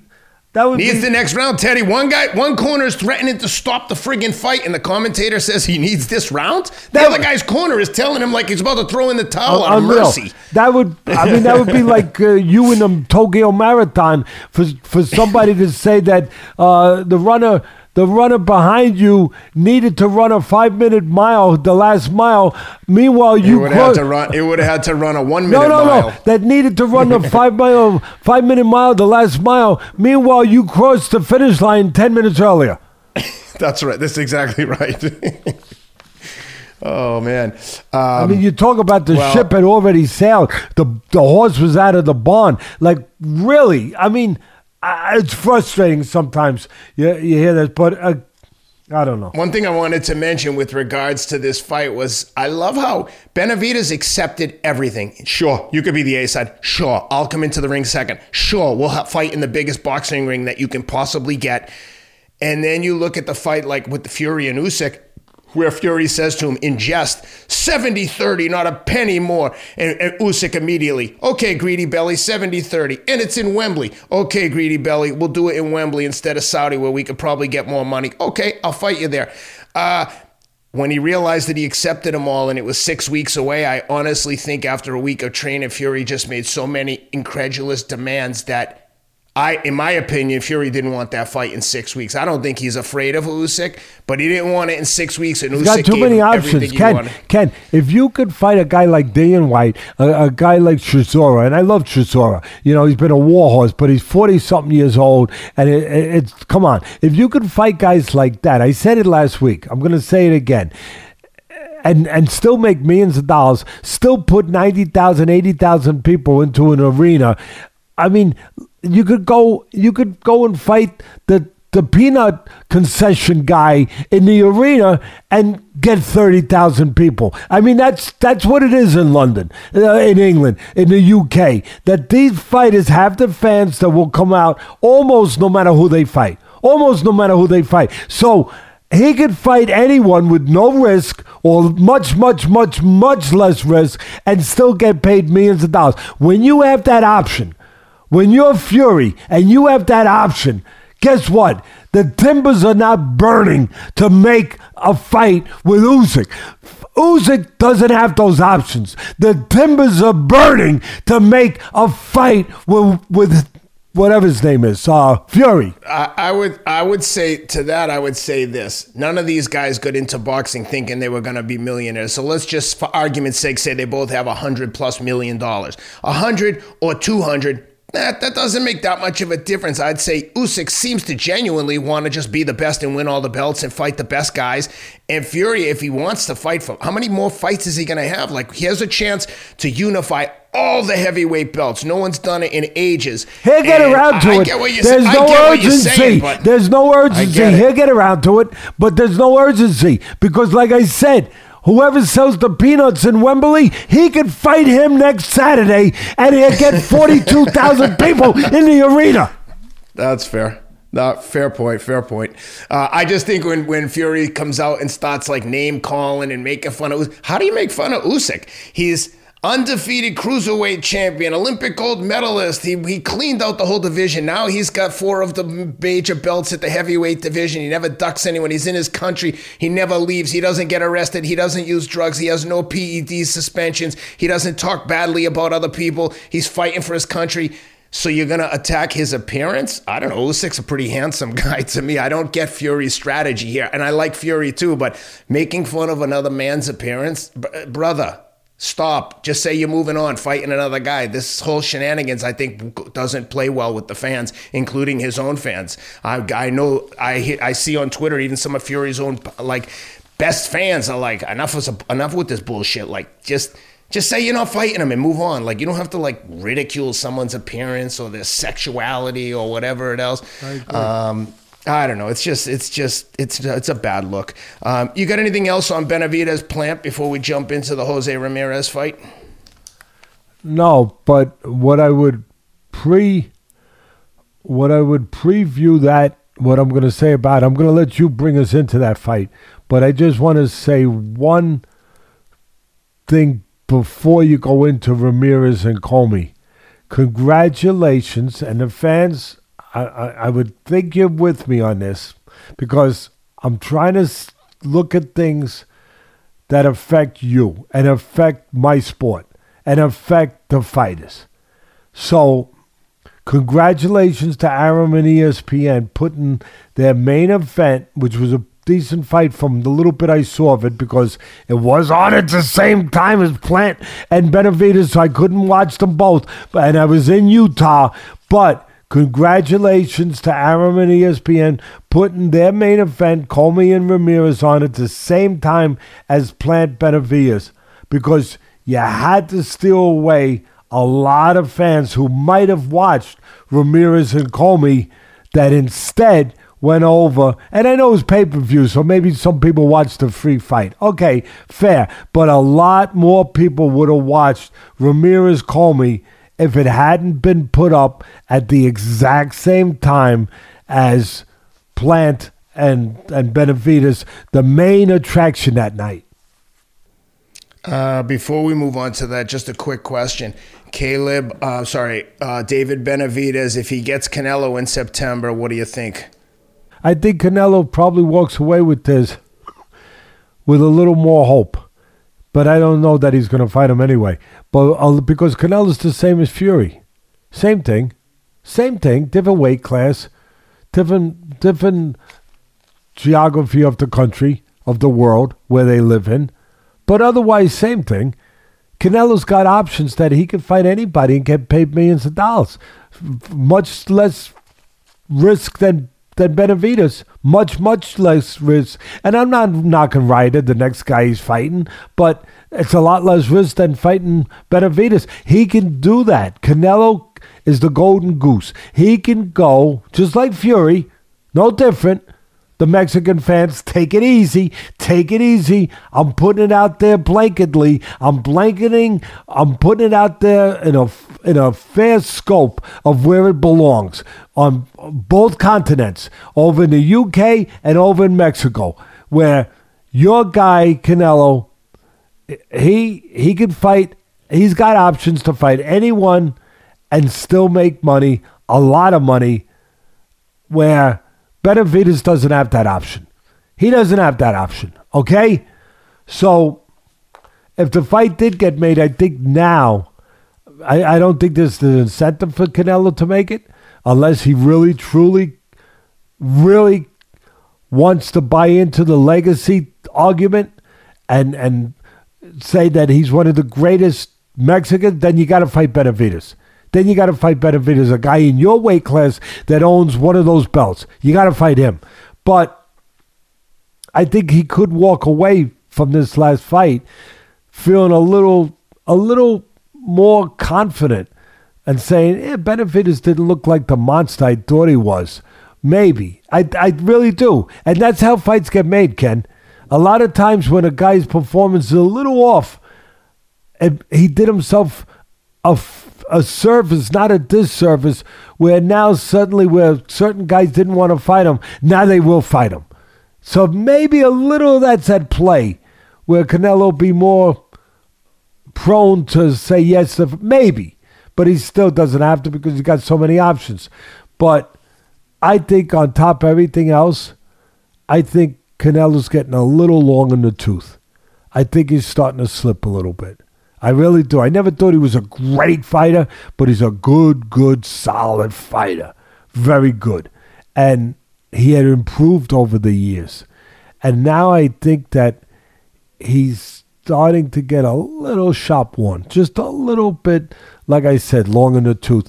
And Benavidez might be too young, too big, because he's a naturally bigger guy than Canelo. I don't know if Canelo's eating that Mexican hamburger stuff. And, the muscles are pumping a little bit extra. I don't know. But Benavidez is a naturally bigger guy. I think he's younger. I believe he is. He's got less miles on his odometer. So I do think that Benavidez would have to improve off, or would want to improve off of this effort with Plant. Use his jab. Don't just look for power shots. Don't look for single shots. you know, put punches together, that kind of stuff. But anyway, if it ever gets done, we'll do a fight plan on it. Oh, for sure. You know. That'd be a big fight. Yeah, that was a great breakdown. Let's talk quickly, Jose Ramirez and Richard Commey. Richard Commey seems to be becoming one of those gatekeeper guys like, hey, can you beat Richard Commey? If so, you're on to the next level. But if you can't beat Richard Commey, back to the line. Good way to put it. Unfortunately for Richard Commey, but I think he's probably gotten some big paydays in there with Teofimo, and now he's in with Jose Ramirez. But I will say this. Jose Ramirez had a chance to take a title fight against the champion, Regis Prograis, and I think they wanted to offer him 60-40 for the champion, obviously. And I saw Jose Ramirez and his manager or promoter, I don't know what his role is or even what his name is, but I saw him on Twitter talking crap to Regis Prograis. It drives me crazy when the managers and the trainers and the promoters are talking shit to the fighters. I'm like, you're not going to get in there and fight. Let the fighter do the talking. Nevertheless, it looked to me like Ramirez didn't want any part of Regis because, like with Usyk, if you think you have a chance to win the title, when you have the title, you can be 60-40. Go take the 40% and win the title, and now you're the WBC champion if you think you could beat Prograis. I don't think Jose Ramirez... It seems like a very nice kid. I'm not trying to like shit on Ramirez, but I obviously am partial towards Regis. He's also with Arum, so he's gonna stay on that side of the road and fight fighters that Arum controls. And Prograis, I think, is a free agent. He doesn't have a promoter, and you can see that it's hurting him. It's unfortunate that if you don't align and get in bed with someone, you ain't surviving on your own. They're keeping this kid on ice. He can't get a fight to save his life. No one wants to fight him. He's tough. Anyway, so Ramirez gets in with Commey, stops him. Pretty much what you would expect from someone to get to the next level. He ran right through Commey, beat him up pretty bad, stopped him. How'd you like that one? Listen, always full disclosure, right? I didn't watch. I only saw tidbits of it. Peeked at it a little bit. Pedro Canoe, who does everything at Utah, the University of Utah, he had me and my son in his room. He had the pay-per-view on one screen. He had the ESPN fight on another. I couldn't watch them both.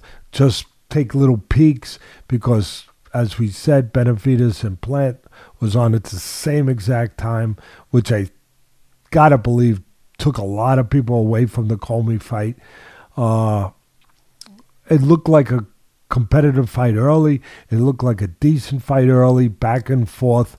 And then it looked like Ramirez looked like the bigger guy, but Commey only knows one way. He's a warrior. He fights with you. And he's got miles on his odometer. He's getting a little sharp one. And he got viciously knocked out by Teofimo Lopez. Yeah, he's got miles on his odometer. And, you know, there's a lot of tread coming off those tires. And Ramirez pressed him, went to the body, kept the pressure. It looked from the little bit I saw that Ramirez was just grinding him down. You know, that it was a fight, but it was a little bit like, you know, the ocean is always going to have its way. You know what I mean? It's gonna get to where it's trying to go. And Ramirez looked like the ocean getting to where he was going. And it looked like his pressure, his constant pressure, started to wear down Commey. The body work looked like that obviously, definitely was damaging Commey. Doing damage to, again, I thought Ramirez looked like the bigger guy, doing damage to the smaller man's body. And just wearing down a very game Commey to where Ramirez, you know, got the stoppage, got the win after being off for, I don't know how long he was off for, but, you know, he's been off for a little while. And so he got a nice win against a former champion. I'm concerned about a guy like Commey. I like Commey. Everything I've heard about him, he's a good human being. He trains his backside off. He just trains, does whatever he's asked to do, and he's a good person. I just pray that the people around him care about his welfare, because a guy like that, at the twilight of his career that he's in now, you got to be cognizant of what I always talk about, the miles on the odometer, that's not being wiped away. That's not a chalkboard where you erase it and you start over and you put new stuff on the chalkboard. That stuff stays. That punishment, those punches, that stays.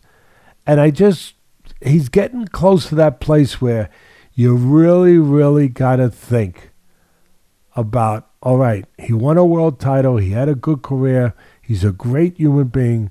Let him go live his life.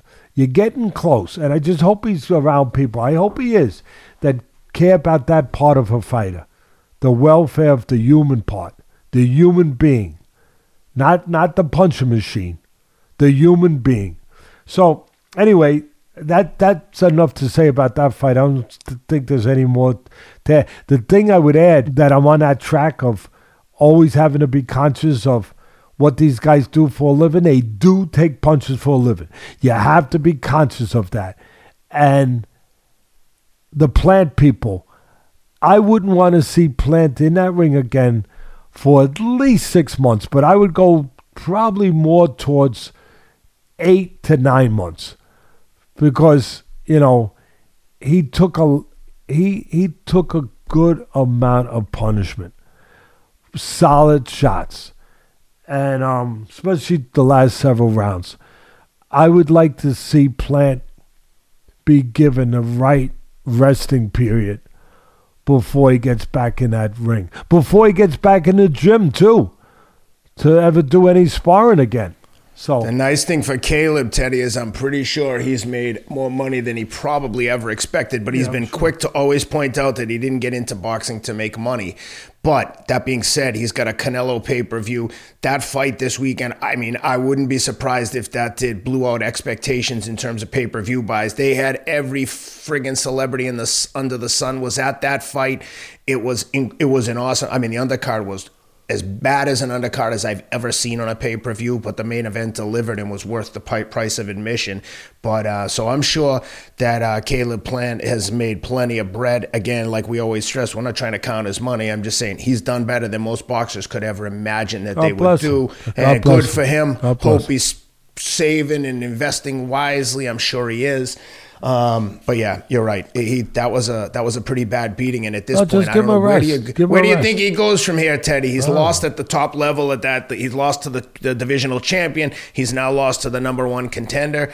I mean, short of being a gatekeeper, what do you think he goes from here? I don't see him ever advancing at this point of his career to beat a Canelo. I can't imagine he would ever be able to beat Benavidez at the age they're both at. So, what do you think is next for a guy like that? Does he become a gatekeeper? You said it right. He's got the option to make a decision that some guys don't have the option to make that decision so easily. They feel they have to stay. He doesn't have to stay. I'm sure that he's going to want to only fight top fights. You know, give me a list of the guys at the top there, and I'll see who I, you know, this is a good little segment right here. Tell me who's there, and I'll tell you if I was the trainer and I was advising him, you know, where I'm sure that his pride tells him he wants to rematch. You know, his pride is probably telling him. He's already said that. I'm sure he would take a rematch against Canelo. He's only going to fight big fights. But at super middle, here you go. We got Canelo is number one. Benavidez is number two. Caleb is three. Yeah. Then you got John Ryder, who's about to get stopped by Canelo. Maybe not. Wait, let me hold you off on that. I know that's going to shock people. Maybe not. Canelo's slipping a little bit. Ryder, 32-5. All right, go ahead.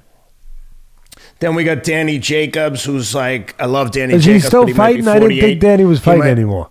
He's still in the rankings. Well, if they could fight Danny, I don't think Jacobs is even. I didn't realize he was fighting. I'll be honest. Last fight he had was last February, so a year, 14 months ago. He lost a split decision to John Ryder. So if John Ryder looks good, I wouldn't be surprised to see Danny back. Then we've got David Jacobs. Danny Jacobs, if that fight could be any kind of meaningful platform, go ahead. You could generate some revenue with that one. David Morrell, who's only 8-0, no fight on the horizon. And then I've got Christian Mbili, who I've never even heard of, who's 24-0. Then Carlos Gongora, Demetrius Andrade, 32-0, ranked number 9. Nobody wants. You can't get paid. But I mean, can you imagine they've got him ranked number 9? And he's a difficult guy. He's a difficult guy. He's got talent. At 32-0, Olympic fighter. It seems, and then Zach Parker at 10. So I just don't see who. Caleb Plant is overqualified to fight everyone on that list except maybe the top. You said, guys. Listen, Ken. I think we covered it well. You said it well that he doesn't have to. So he's made a lot of money, and he's in a position where if it makes sense, he can fight. If it don't. He doesn't have to do anything now where some people have to because they still have to make more money. They still have to go further down the road. He's won a title. He's been a champion. He's made money. He's going to take care of his family. If there's a fight there that makes sense, if he could get the rematch, I'm sure that's the direction he'll go. He'll get another big payday.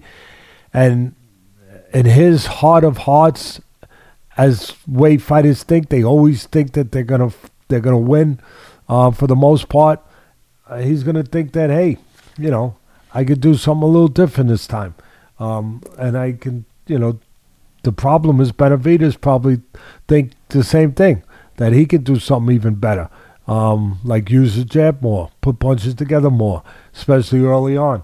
But he's got the options, and like I said. God bless all these fighters that have made the money. Haymon has done a good job paying these guys. He really has. And so the only thing is what I said, that you see the ugly side of it too. If you're on Haymon's side, beautiful, baby, beautiful. But if you're on the side that poor kid Valenzuela was, it's not so beautiful. It's not so beautiful. In hockey, a lot of times they talk about guys that you love to have him as a teammate, but you want to stab him in the neck if he's on the opposing team, like Brad Marchand, the little guy from the Bruins right now, or like Sean Avery back in the day. They're just a pain in the ass. You want them on your team, but when you line up against them, you're like, oh, this guy's like a gnat. He's never going to go away. And that's probably a good way to say it. I got to say, it's true. One thing I got to say, when we were talking, we won't belabor it anymore, but we were talking about whatever his name is, Colbert and Valenzuela. And, listen, Colbert fought well enough. He got off the floor. He came back off his first loss. Give him credit for that. But he didn't win that fight, number one. And number two, and the fans told him that, as you said, they showed what they felt. But, to behave that way, like I said, the arrogance, to stick his tongue out. But when you talk about arrogance, he has taken it to a ridiculous level. I was talking about Comedy Central earlier, Ken. I don't know if anyone else caught this. And again, if I was broadcasting, oh my God. Because when he went down on the floor, Colbert, you saw on his backside he had goat. Can you believe this? I can't believe I'm saying this. GOAT, as in greatest of all time. Yeah, no, really, Ken, you can't make this stuff up. I mean, who his advisors are, nobody's telling this kid the truth. Everyone lies to the kid. And you know what?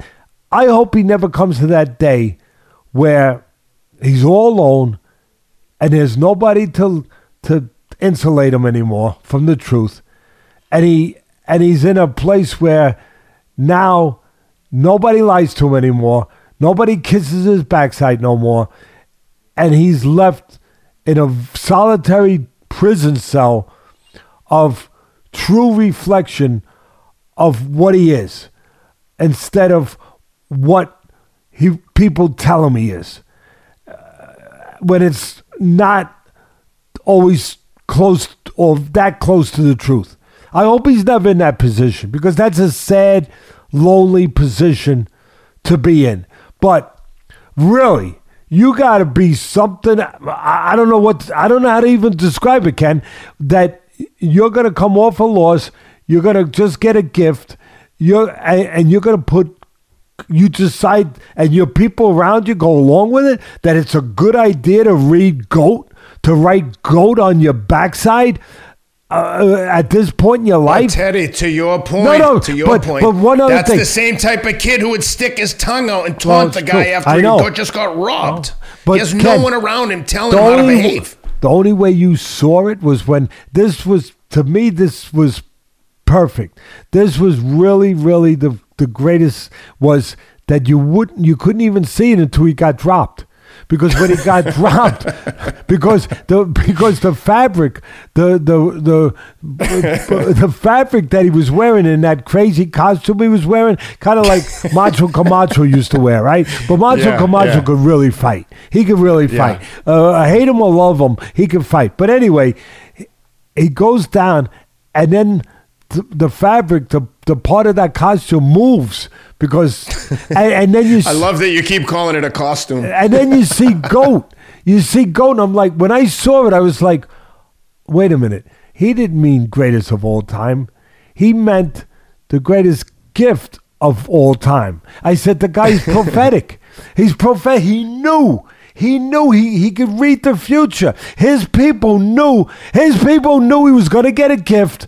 So they put on his backside when he would get dropped, greatest gift of all time. The only thing that would have been better, Teddy, is if he writes GOAT on the bottom of his shoes next time, and the only way we can see it is if he's on his back. You can't make this up, Ken. Come on, man. Don't write GOAT on your damn uniform. Other people call you the GOAT. You don't call yourself the damn GOAT. I never saw never saw your boy Tom Brady wearing it on anything, GOAT. You know what I mean? You won't see him wearing it now. That's for other people to call you the GOAT. I tell my own kids this, we never act cocky. If someone thinks you're great, let them tell you. If you're great, you don't have to tell anyone.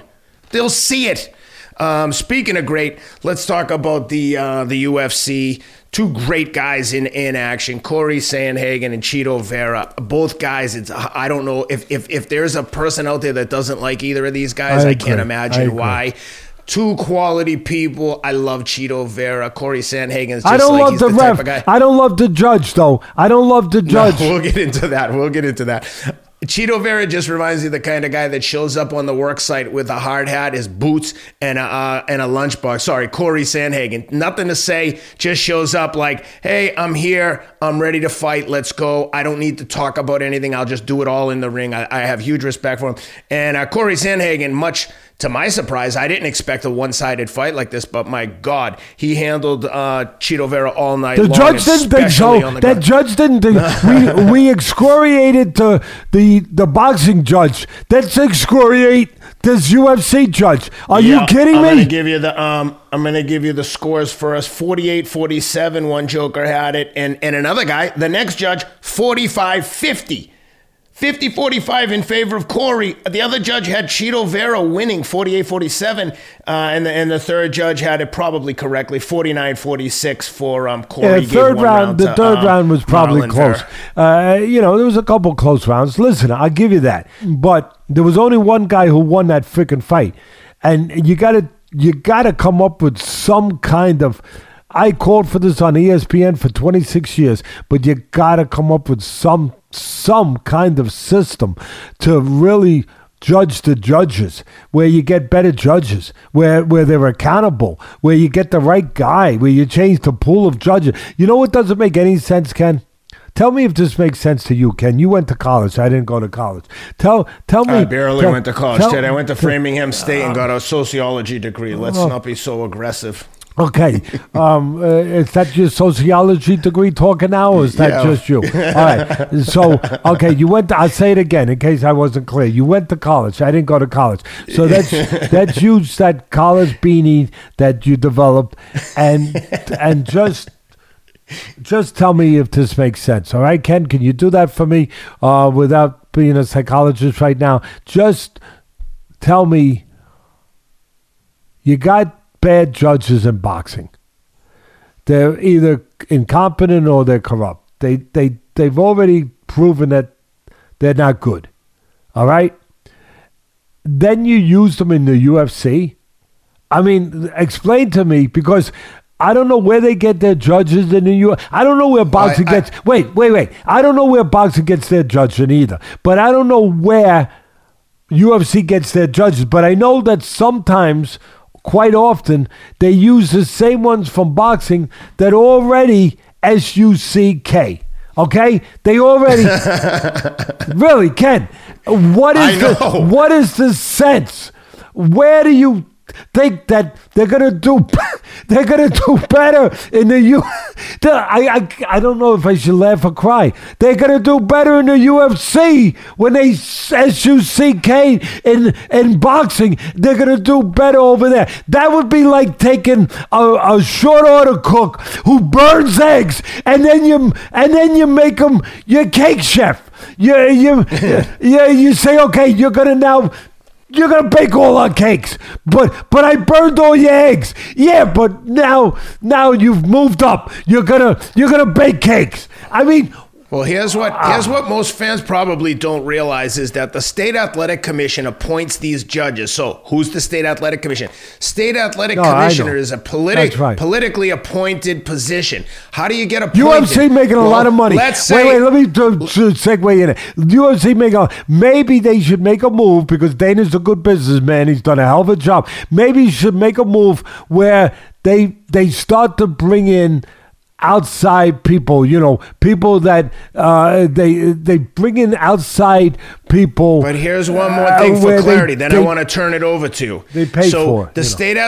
So who gets to be the State Athletic Commission? Well, let's just say that I'm running for governor, and Teddy Atlas, who happens to be a boxing promoter, says to me, "Hey Ken, I'm going to fund your whole campaign through a super PAC, a political action committee, where I'm going to pool all the money because I can only give $3,000 in political contributions, but I can make commercials." For you at $1 billion an episode if necessary, and then when you're elected, maybe you can throw me a bone and appoint my guy as the commissioner. Now your guy's the commissioner, and you tell him, I want these judges working this fight. Well, you got me my job, so here are your judges. So it's the same judges. So to Dana and any other promoter's frustration or benefit, if you've had a hand, let's say, in helping someone get elected, getting the commissioner appointed, you may have an advantage in terms of getting the judges you wanted. In a nutshell, that's how it happens. No one has any say. So for Dana to have a fight in Vegas, he has to be licensed with the state of Nevada State Athletic Commission. But he's gotten so big. He's gotten so big. We got to do something about this problem.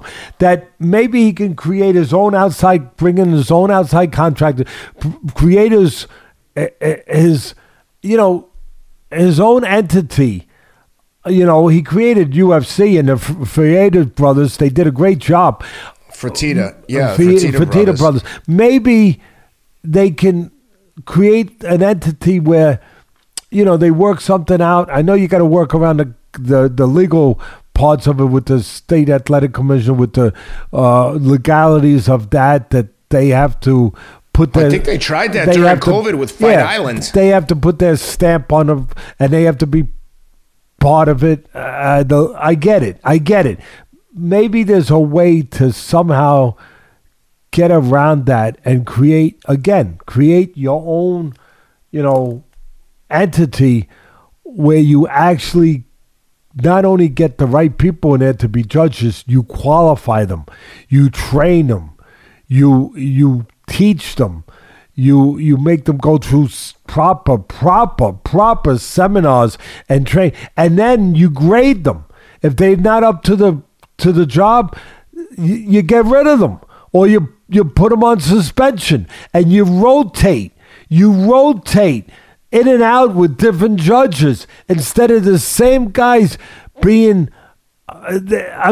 These guys are being rewarded for bad work. It's incredible. Let's make sure that the judge gets the attention he deserves. Joel Ojeda was the guy who had it 48-47 for Chito Vera. Good. I'd love to hear an explanation from him as to how he saw Chito Vera winning that fight. Chito Vera in the interview after the fight was like, I disappointed everyone. I let myself down. I had a great training camp, blah, blah, blah. Yeah, he knew he lost. Good, classy man. This guy's like... Classy man. Sanhagen and him are classy warriors. But listen, to your point. Here it is. If these commissions were worth their salt, which they're not, they're all appointed by governors and this and that, and it's a joke. Like Charles Barkley's, it's a joke. But same way we get ambassadors, we get athletic commissioners. Yeah, the biggest donor becomes the ambassador 100%. To Ireland, the ambassador to the Bahamas. You think these people just lock into those rules? And you have to be on their side of the aisle. You have to be 100%. You have to be whatever they are politically. You better be voting the same way. The whole thing, it's a joke. All those political appointee roles in any level of government should have a price tag attached to them. You want to be the ambassador to Japan? That'll cost you $100 million. You want to be the ambassador to Belize? $5 million. Take your pick. It's how it works. Anyone who doesn't know that or realize that is insane. Or they're just not. They're refusing to see the truth. And the same thing goes for political appointees on the state level, the Department of Highway Control, the Athletic Commission. All those political appointee roles should have a price tag. X amount of contribution gets you a commissioner role. 100%. My point is this. You're right. And I'm right. But here's the thing. If the commission, and they get paid, a lot of them get paid by taxpayers, our money. If they're going to be in existence, shouldn't they at least look like they're doing some kind of job? Like that's exactly right. You know, some kind of job. So Teddy, I'll bet you there's 100 ex-fighters that want to be a judge. No, but what I'm saying is, to be worth their salt a little bit as a commission, to earn their keep, if they gotta show a semblance of doing something, of actually doing something. And I'll show you what that they don't. But here's the one thing I would like them to do, which they don't, but immediately. If you're going to say there's a purpose for you, otherwise, why are you there? Just taking money? Just showing up with your friends, giving them seats, with your tag on your hang, look at me, look who I am, I'm this guy, let me look, I forgot who I am, wait a minute, oh yeah, I'm the... They're the same guys that are in the background when they're interviewing the fighter with their head popping up like, am I on the camera with their cell phone to their wife? Honey, do you see me? If they wanted to show something, at the very least... After an atrocious outing like this where the fans are attacking you for the judges, you know, whether it's boxing or whether it's this guy for that UFC fight, and the fans are going nuts, they're ready to storm the place, at least say this. I want you, go up to that judge, I want you in my office, 9 o'clock Monday morning. We're going to watch the fight together. And 100%. You're going to explain to me how you came to this decision. Teddy, even better, why don't you record that and show the fighters so that they can at least understand what the hell the judge is looking for? No, because there is no for. Exactly. There is no for. You don't think that some of these former fighters would love that appointment? Hey, you're a judge now. We're going to train up some judges, do a good job. We're going to have a rotation. They use the same like 4 or 5 guys in every state every single week. There's impossible. If you said, I want to be a judge when I get older, I'd say, unless you're rich and have some political connections, don't even bother. You'd have a better chance of being an astronaut. Let me break down the Sanhagen-Vera fight. Go ahead. Sanhagen, everything we talk about, what you talked about is true. But for me, he is so well-rounded. He does a little bit of everything, striking, switching stances, moving, giving angles, combination punching, takedowns. He's an octopus coming at you in 8 different ways. And he had a great fight plan. Vera's a good puncher. Vera's a serious guy. You can't make mistakes with him. He kept Vera off balance all night by doing the things I just said. By mixing it up, he made it where Vera was unable to get set and wasn't able to really get any rhythm going all night. I believe, I don't know what round it was, Ken. If it was the first or second, I guess the second, I'm not sure. But Sanhagen avoided a huge mistake. He made He made a mistake. He was striking, doing good, and then he decided to go for the takedown. You see this in UFC every once in a while. You saw it when that big upset happened. When I was out there in Vegas covering that fight, the John Jones fight, when the big upset happened with the women. Alexa Grasso and Shevchenko. Yeah, when Grasso, capitalized on a mistake that Shevchenko, made when she did the back kick and she missed, and bang, Grasso got in there, got the takedown, got the grip, got the hold, and you got the submission. But whatever round it was, Sanhagen avoided that kind of mistake. He was striking. I thought he should have stayed striking, to be honest. And then he decided to go for the takedown. I get it. He mixes up really well. And when he did, he missed. And Vera got him into a little bit of a guillotine hold for a second, but he never really, really locked it in. But for a second there, it looked like, wow, maybe that was the one mistake that, Vera's going to take advantage of, but he wasn't able to. Then he went right back. Sanhagen went right back to the term I used earlier, be in the ocean, moving Vera around like a log, and the waves just kept coming. Now, the third round, I had Vera, and I want to cover it this way because of the controversy about that one judge that made it a split decision, which it never should have been. So the first two rounds, I don't think there was much of an argument. I had it 2-0 for Sanhagen. The third round was better for Vera. After Sanhagen, as I said, took the first two rounds, close third round. He could have got it, but Sanhagen continued doing a great job of changing it up. He really did. He had a good fight plan. I thought Sanhagen still could have taken the third, but it was very close. So if you want to give it to Vera, go ahead. Then perhaps Vera, the fourth round, also had moments where Vera tried to steal it. I think maybe that's the way I would say it. But either way,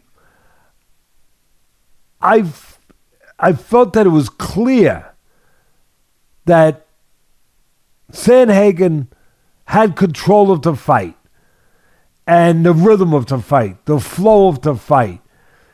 And I thought that going into the fifth round, that Vera needed a huge finish to have a chance.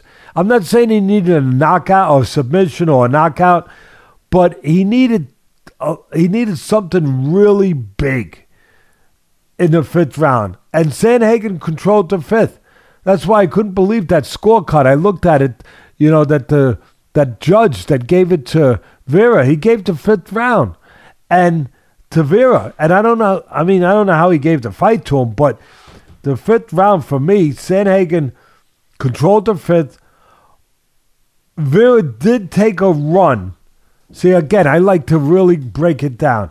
Vera did take a run at Sanhagen late, but it was definitely too little too late. At the end of the day, it was a great win performance by Sanhagen.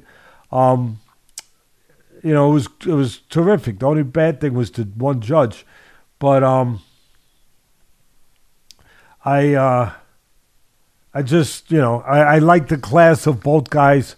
Both guys are, what they're supposed to be. Just, they know what their job is. They want to go do their job. And they're tough, classy guys. Yep, perfectly said. We covered everything this week, Teddy. Did we miss anything? No, I think we got it all. Well, hopefully this time next week we'll be discussing UConn's upcoming Monday night national championship game. I'm not backing down now. I'm not weak now. I mean, I communicate with Danny. We should we tell Danny that if when they make it to the finals I think it's in Houston, that you and I will be courtside as his special guests. if they need any motivation. That would be nice to do. That would be nice. I think if you I'm can get us the tickets, I'll spring for the first class plane tickets if you can get us the two tickets to the fight. How's that? After he wins this championship, his life's changing right in front of me. For sure. Maybe he'll be the next coach of the Celtics. I'm going to joke with him. I'm going to tell him, do you still know who I am? Do you still you still got my phone number? Really? Do you, Danny? It's funny how that works. I knew you back then. Most people, I'm pretty sure he'll remember you, but there's a lot of people that forget who they were friends with before they have their big breaks. I think I would ask him. I don't ask for anything. And but I think I might ask him to come on the show after they win a national title. Oh, that'll be a good one. Yeah. Well, I'm asking them for us. If they make it to the finals, Teddy and I might treat for the plane tickets if we can get good tickets to the game. See you in Houston. Yeah, right. And Danny, you know Teddy isn't going to ask, so I'm asking for him. I'm kind of glad Texas lost because I think UConn would have beat anybody, but they would have had that home court advantage, you know? Oh, for sure. But I would say now. Hey, it's an incredible tournament, Ken. That's the best way. The best. I don't think I've ever seen it. I mean, March Madness is called March Madness for a reason, right? Because crazy stuff happens. Yep. But never as crazy as this. No number one seeds, not even one, and almost no number two seeds. Matter of fact, I don't. No, there's no number. There's no number two. UConn's the highest. That's right. Four. I think Miami's five. No, Texas nine was number two. You're right. That was the last number two. What do you got? A 9? You got a 6? You got a 4? I mean, it's incredible. Yeah, hold on. You had a 15 that almost got in there. Teddy, we've got 5 versus 9, San Diego State versus FAU, and then we got 5 versus 4, Miami versus UConn. So UConn is the highest-ranked team in there at number 4. And when you consider that there's four brackets, 4 number ones, it's unbelievable. I don't remember ever seeing it. Not only do you not have a 1, 2, or 3, but you have none of the marquee names, Kentucky, UNC, Duke. No one's there. Like, this is UConn's to win. Well, I think they're going to get it done. But everyone's good at this point, and everyone's obviously hot. They're playing as good as they can play. They're playing a tough Miami team. They're all tough, don't get me wrong. But Miami showed a lot of what I talk about. We know they got the neon talent, they got the athletes, but they showed the character of somebody that wants to be a champion the way they came back against Texas. They came back like stormtroopers. They came back. They were down.